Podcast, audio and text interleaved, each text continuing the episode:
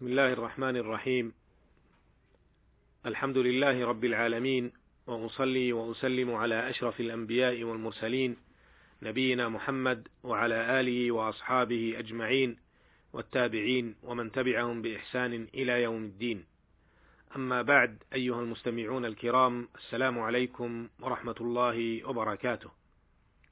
لا زلنا نواصل الحديث عما رواه الشيخان رحمهما الله تعالى عن عائشة رضي الله عنها أن النبي صلى الله عليه وسلم صلى في خميصة لها أعلام فنظر إلى أعلامها نظرة فلما انصرف قال اذهبوا بخميصتي هذه إلى أبي جهم وأتوني بأنباجانية أبي جهم فإنها ألهتني انفا عن صلاتي.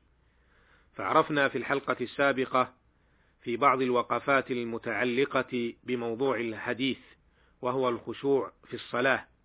كما عرفنا بيان أهمية هذا الخشوع وضرورة تمثل تمثل المصلي لهذا الخشوع.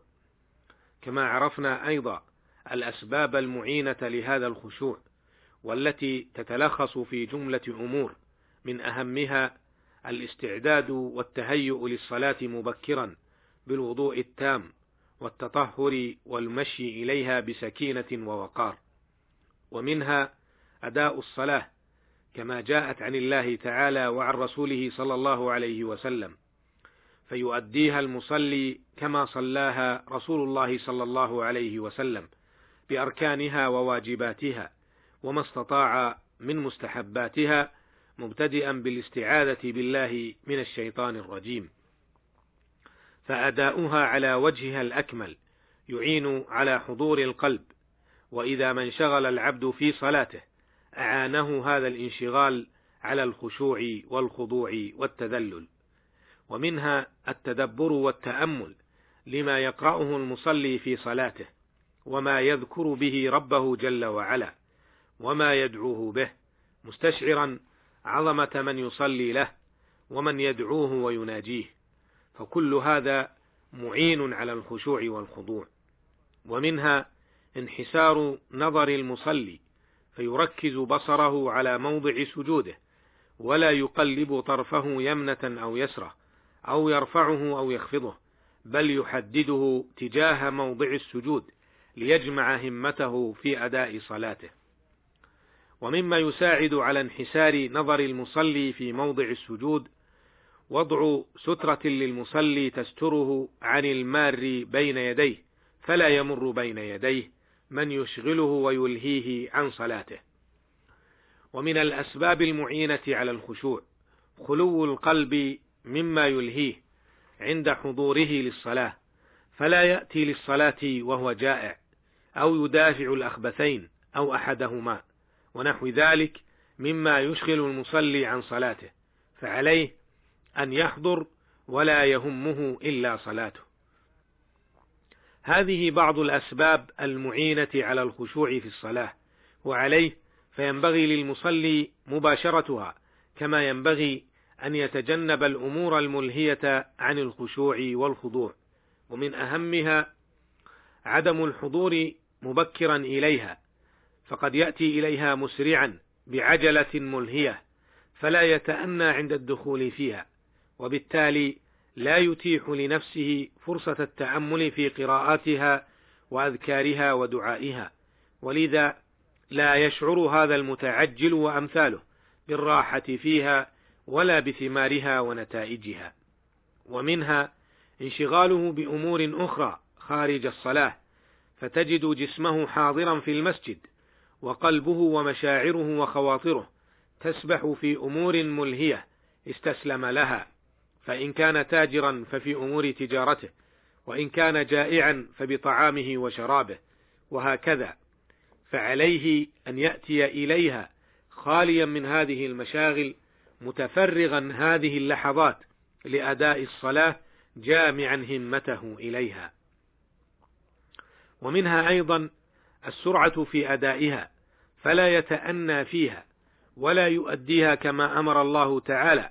وشرع رسوله صلى الله عليه وسلم فينقرها نقر الغراب وعليه فينبغي أن تجتنب هذه السرعة المؤدية إلى بطلان الصلاة أو نقصان ثوابها وأجرها.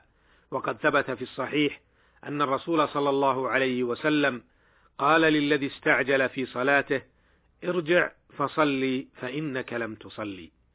أيها المستمعون الكرام أمر الصلاة عظيم وشأنها عند الله خطير وقيمتها في دين الله كبيرة ولب الصلاة وروحها الخشوع والخضوع والطمأنينة فيها فلنحرص على أدائها بخشوعها وخضوعها لننال الأجر والثواب كاملا فليس للمصلي إلا ما فليس للمصلي من صلاته إلا ما عقل منها ولكي لا نعرض صلاتنا للنقص ولا للرد.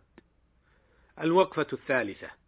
مما يدل عليه الحديث أن انشغال القلب الانشغال اليسير لا يؤثر في الصلاة ولا يقدح فيها. ذلك أن الرسول صلى الله عليه وسلم في هذا الحديث قال إنها ألهتني آنفا عن صلاتي لكن لم يبطل صلوات الله وسلامه عليه الصلاة بهذا السبب. ولكن من غلبت وساوسه وهواجسه على صلاته وانشغل بها ولم يخشع الخشوع المطلوب فهل تصح هذه الصلاة؟ جمهور أهل العلم أن الصلاة صحيحة ومجزية لكن ثوابها ينقص بقدر انشغال المصلي بوساوسه عن صلاته.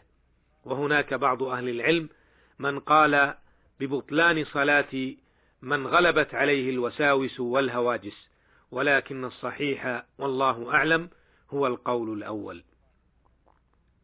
الوقفة الرابعة. استنبط بعض أهل العلم كراهة صلاة المصلي في أمكنة مزخرفة تشغله عن الصلاة أو أن يفترش فرشا منمقة أو مزينة تلهي الناظر إليها أو أن يكون أمامه مناظر تستدعي النظر والتأمل فيها. ومن هذا أيضا ما ذكره بعض أهل العلم من كراهة نقش المساجد والكتابة في جدرانها أو وضع ما يلفت النظر إليها لما تجلبه هذه المناظر من اشتغال المصلين في النظر إليها وإلهاههم عما جاءوا من أجله. وهو أداء هذه العبادة على وجهها المشروع.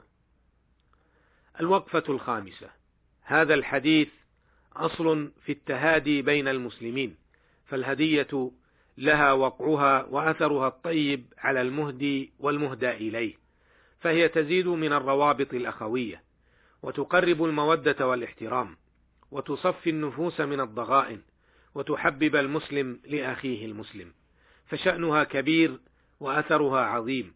ولذلك كان الرسول صلى الله عليه وسلم يقبل الهدية فقبل هدية هذا الصحابي رضي الله عنه. ولكن لما ألهته عن صلاته أبدلها بكساء آخر حتى لا يبقى في نفس المهدي شيء مما يستغله الشيطان في ظنون سيئة.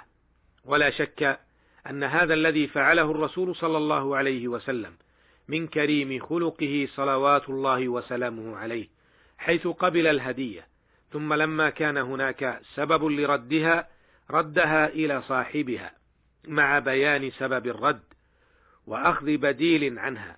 ولذا ينبغي أن ينتشر هذا الخلق بين المسلمين حتى تقوى الروابط الأخوية وتزداد العلاقات على المودة والمحبة وقد قال صلوات الله وسلامه عليه تهادوا تحابوا.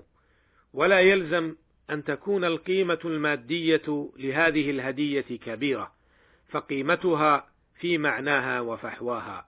أسأل الله تعالى أن يجعلنا من المتحابين فيه وأن يرزقنا حسن القصد والعمل. إنه سميع مجيب وهو المستعان وإلى اللقاء. في الحلقة القادمة إن شاء الله. والسلام عليكم ورحمة الله وبركاته.